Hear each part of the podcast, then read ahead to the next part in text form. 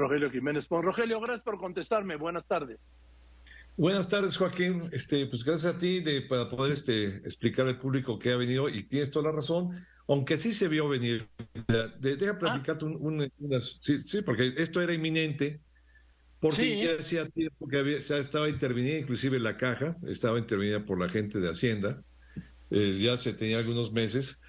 ¿Cuál era el objetivo de, de, de eh, mantener un estatus con ellos para que buscaran el ofrecimiento que nos hizo eh, Katz, que era el propietario, que por cierto se huyó hace varios meses, fue que ellos buscarían eh, resarcir la, más bien fortalecer con un inversionista la empresa, cosa que vimos varios planes que nos entregaron desde el año pasado.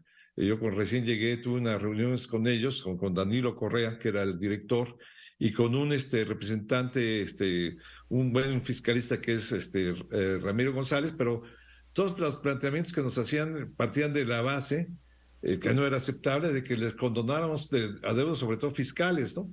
Y que ellos tratarían de buscar. El presidente este, estuvo muy pendiente de esta situación y nos decía, ¿no? Vamos a tratar de salvar la fuente de trabajo, denle todo el tiempo posible, pero no les perdonemos ninguna deuda. Entonces ellos hicieron varios intentos. El último intento en noviembre del año pasado que yo ya le he pedido a Danilo Correa que ellas ya fijaran este, eh, finales de operaciones para, eh, para diciembre. me dijo, no, no, ya tenemos una nueva propuesta que te vamos a hacer llegar. De hecho, tuvimos un contacto en diciembre todavía con un grupo que se llama Nela. Es un, grupo brasileño norteamericano, fundado con un, este, con un grupo de, tengo entendido, de Arabia Saudita, por esa zona. Y nos hizo un planteamiento lo revisamos en enero, de nuevo le dijimos a, a Cosa, pues no, no están los términos que quedamos, no te vamos a condonar ningún, ningún, ningún pago, entiendan que esto tiene que ser aguantar una operación de este tipo, el, grupo pues tiene que darnos, eh, le damos todo el tiempo que quieran, pero tienen que pagar todo, ¿no?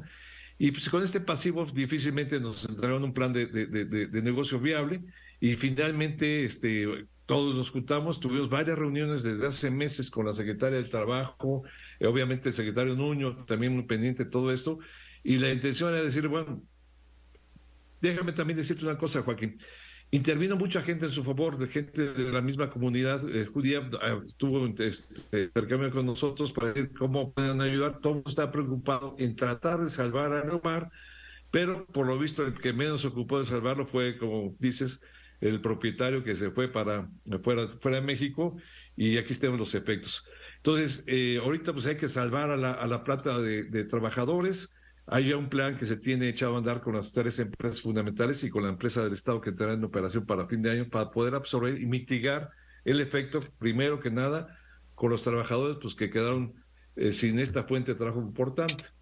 Creo que en este momento pues va a haber buenas condiciones para poderlos absorber.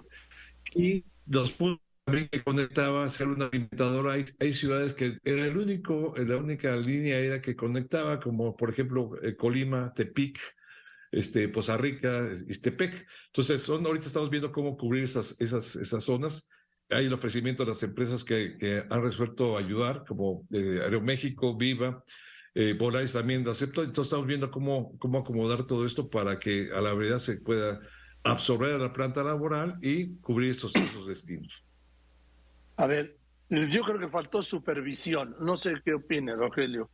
Eh, faltó supervisión porque deben, eh, creo que sus adeudos, según me dijo el secretario general del ASPA, superan los 5.500 millones de pesos entre el fisco, el seguro social, el TUA y el Infonavi. Por decir algo, más lo de los trabajadores.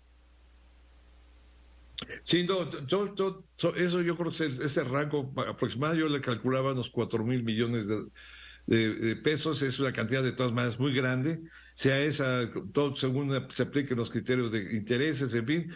El, problema es que ya la empresa está atronada y como bien dices, de hace meses eh, cedimos ante las súplicas de, ellos de darles tiempo. La última propuesta que llegó este grupo muy convencido, este, de una persona Sousa, brasileño, americano, que inclusive tiene sus oficinas en Orlando. Eh, bueno, dijimos, bueno, ya ahorita ya no es, no es, ya no es traer planes, es traer dinero, sobre, pónganlo sobre la mesa y empezamos a creerles para que traigan una, propuesta seria. No se logró esto y entonces ya se les fijó una, un plazo ya de, que pues ya ni modo, este, desgraciadamente a nadie le gusta que, que una empresa mexicana y sí creo que podemos haberla evitado esto tiempo antes. Hay instrumentos que tiene la FAC, la Agencia Federal de Aviación Civil, que detectan los estados financieros de antemano. Pero como bien dices, esto se vino forjando, decía, desde... Yo recuerdo haber estado en una reunión hace cinco años, donde estuvo este, que, estaba con la gente de, entonces el, propietario de Bianca, que era este eh, eh, brasileño ruso, Abramovich, no me acuerdo cómo es bien su apellido, y ya estaban en, las pláticas para capitalizar a la empresa hace cinco años, y de ahí acá, con, de, por medio la, la, la pandemia, pues no sobrevivió esta empresa. Y es, y es una cosa que es muy importante, ¿no? Sí, eh, la pandemia sí, pero no, no fue la pandemia. Fueron los malos manejos de la que se registraron en la empresa. Porque la pandemia no nos llevó a no pagar el SAT, la pandemia no nos llevó a no pagar el seguro, la pandemia no nos llevó a clavarse el TUA, la pandemia no nos llevó a robarse también las cuotas del, del Infonavi, la pandemia no nos llevó a robarse la caja de oro de los trabajadores, no, no, no, pues que luego lo queremos echar toda la culpa a la pandemia y fueron los malos manejos de este empresario Svikat. De acuerdo, de acuerdo, Joaquín. Yo creo que, mira, sí es, es, mira, yo veo que hay empresas como eh, lo bien que salió Aeroméxico su renegociación con problemas 10 veces más grandes este, financieros, o el manejo que tuvieron Viva y, y, más, y Volares que sobrevivieron con nuevos modelos de, de negocios. Sí hay una gran responsabilidad porque ya ha pasado esto eh, muy frecuentemente. Los empresarios que no son empresarios como tales, no se comportan como tales, quieren siempre que el gobierno los rescate, los salve y les, y les perdone de los que no fue el caso. Aquí sí fue una larga agonía y desgraciadamente llegamos a estos niveles. Lo bueno y aquí la buena noticia que es de que el sector está en buenas condiciones ahorita de poder absorber gran parte, yo creo que eh, gran parte de todos los trabajadores van a ser absorbidas por las tres empresas y también por la futura empresa que tiene que van a ser la Sedena. A ver, esto me lleva a otra cosa.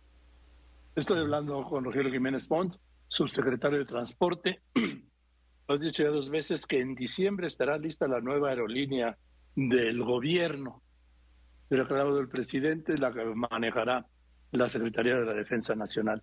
¿De verdad va a haber en diciembre una nueva aerolínea del gobierno? Pues mira, yo he, que he platicado con el Gerard Trujillo, que es una gente muy ordenada, una gente muy eh, disciplinada, con todo un sistema de trabajo, yo creo que sí están este, avanzando correctamente. No sé exactamente los detalles de la operación, pero yo, yo los he visto con una, un gran esfuerzo y lo que dicen, pues normalmente lo cumplen. Entonces yo creo que sí podemos decir que para, para fin de año estaremos contando con una nueva, una nueva empresa, que por cierto es necesario porque sí está creciendo mucho la demanda. Ahorita en muchos aeropuertos, ayer lo reportaban, porque no sé si estés enterado que hubo un nuevo grupo que intervino eh, para comprar una parte importante del grupo OMA de aeropuertos. Este grupo Vinci es un conglomerado francés y vienen ellos con unos datos muy interesantes. Ayer nos presentaron que algunos de sus aeropuertos, por ejemplo, el de, Monterrey, mismo Nuevo Laredo y todos, están teniendo incrementos superiores en un 20-30% de lo que había antes del 2019. Y todo apunta en que está creciendo mucho. Entonces, sí necesitamos esa apertura, necesitamos nuevos tipos de empresas que también le apuesten a ciertos destinos que tenemos que desarrollar. Entonces, yo creo que sí. Sí, pero Rogelio, a ver, dos cosas. Primero, yo no veo en el presupuesto federal de egresos eh, perdón, en el presupuesto de egresos de la Federación 2023, ninguna partida para comprar por lo menos 10 aviones por parte de la Sedena para crear esta nueva línea aérea. Es que no se compran, se rentan. Todavía ninguna. Bueno, no veo ninguna previsión, pues, lo planteo de ah, otro modo. No veo ninguna previsión para la renta de 10 aviones con los que dice el presidente que va a arrancar esta aerolínea, que dice que será la nueva mexicana. Pues ahí sí, desde, el punto de vista de la de la apertura de programática, no tengo, no, no, no es mi, o sea, no he visto esa, esa circunstancia que corresponde a Hacienda y a Sedena, pero indudablemente ellos ya tienen sus cosas en su plan, porque esto no es nuevo, no es de este año, es desde el año pasado que ellos exploraron toda esta posibilidad y han venido trabajando en ellos. Yo creo que habría que buscar, transparentar dónde está, dónde está ese dato, pero indudablemente lo hay. Bueno, lo, lo, que yo, no yo, vamos, especialista, ¿sí? Porque lo que yo no sé pregunto. O sea, que estoy preguntando todo el día porque yo sé muy poco o nada. Eh, me han dicho, no hay una sola partida que prevea la creación de una aerolínea del gobierno mexicano. Pero bueno, eso es un hecho. El otro hecho es que seguimos en categoría 2 y esto impide que aumenten las aerolíneas mexicanas sus vuelos a Estados Unidos. Y como te comentaba el otro día, hay una, eh, las aerolíneas estadounidenses sí han aumentado sus vuelos y ya contienen, pasaron del 65 al 85% del mercado y las aerolíneas mexicanas bajaron del 35 al 15% del mercado con Estados Unidos, que es el, la principal relación aérea entre dos países se da en el mundo entre México y Estados Unidos. Así es, y no solo en la aviación comercial, sino también en la aviación privada. Mira, las pláticas ahorita, desde que entró Jorge Nuño a, la Secretaría, eh, inmediatamente tuvimos unas citas en, Washington, fuimos ya dos veces, eh, vamos por buen camino, el trabajo que está haciendo la FAC es, va, es firme, eh, ahorita ya tenemos prácticamente reducido, estamos en espera que la, el sector, perdón, el Poder Legislativo nos apruebe las modificaciones a la ley de aeronáutica. Y yo creo que con esto pues, podremos estar cantando victoria para abril o para mayo, como dice la canción, para que recuperemos la categoría 1. Y es muy importante y es sustancial porque va a ayudar a todo la industria nacional porque vamos a poder abrir nuevos, nuevas fuentes en Estados Unidos, ¿no? por otro lado, ya ahí se está abriendo otros otros eh, vuelos hacia el extranjero, otra Europa, en fin, hay, hay muchas cosas que están moviendo. Sí, pero Estados Unidos no. México es muy bueno, ¿eh? eh pues ojalá, ojalá, porque yo hace tiempo, hace años que no oigo una buena noticia de la actividad aeronáutica mexicana, años, y nada más te quería apuntar esto insisten en lo de autorizar el cabotaje en México.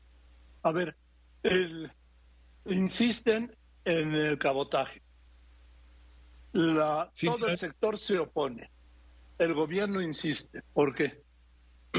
Mira, el objetivo del cabotaje es estimular ciertos destinos. No es una cuestión indiscriminada que va a llegar una línea aérea y va a invadir todos los los, este, los buenos eh, puntos que tenemos y muy rentables como Cancún, Tijuana, etcétera. No, lo que es una, es una iniciativa muy acotada, eh, destinada a estimular algunos destinos y generar competencia donde valga la pena, pero nunca va a ser una cosa indiscriminada. Tienen candados muy, este, muy ciertos por parte de la FAC para que se demuestre su capacidad del interés nacional que lo pueda demostrar, que pueda generar condiciones favorables para el conjunto de la industria, no al revés. Entonces, si bien ha habido muchos casos que se han dicho que en tal lugar no funcionó, sí funcionó, aquí la intención es generar una promoción específica para ciertos destinos y ciertos puntos. Entonces, sigue en discusión, todavía estamos en, en las pláticas con mucha gente. Ahí, aquí la, la situación con la industria es una situación de, una apertura, eh, con tanto con Canaero, Yata, con las tres empresas dominantes. En fin, con todo el mundo se tiene constantes diálogos, prácticamente platicamos diario, tenemos mucho. Entonces, hay mucho intercambio, hay posiciones divergentes, pero eh, se tiene el diálogo y es lo fundamental. Y sobre este diálogo pues, estamos trabajando. Por, último, Rogelio Jiménez Pons, ¿este cabotaje se va a ampliar a la aviación privada? ¿A, la aviación comercial, dices, o a, vuelos No, no, a los aviones privados, eh, los aerotaxis, pues. No, no, no, no, no, ese, sí no, no tendría, que, tendría que justificarse ese, ese, en ese sentido, eh, tengo entendido que no. Bien, oh, pero no sabes con seguridad si se amplió o no a la, aviación civil. La ley, lo que estamos nosotros observando es evidentemente la aviación comercial solamente. Bien. Gracias, Rogelio, por todo. Buenas tardes. Siempre es un gusto hablar contigo. claro. Una cosa.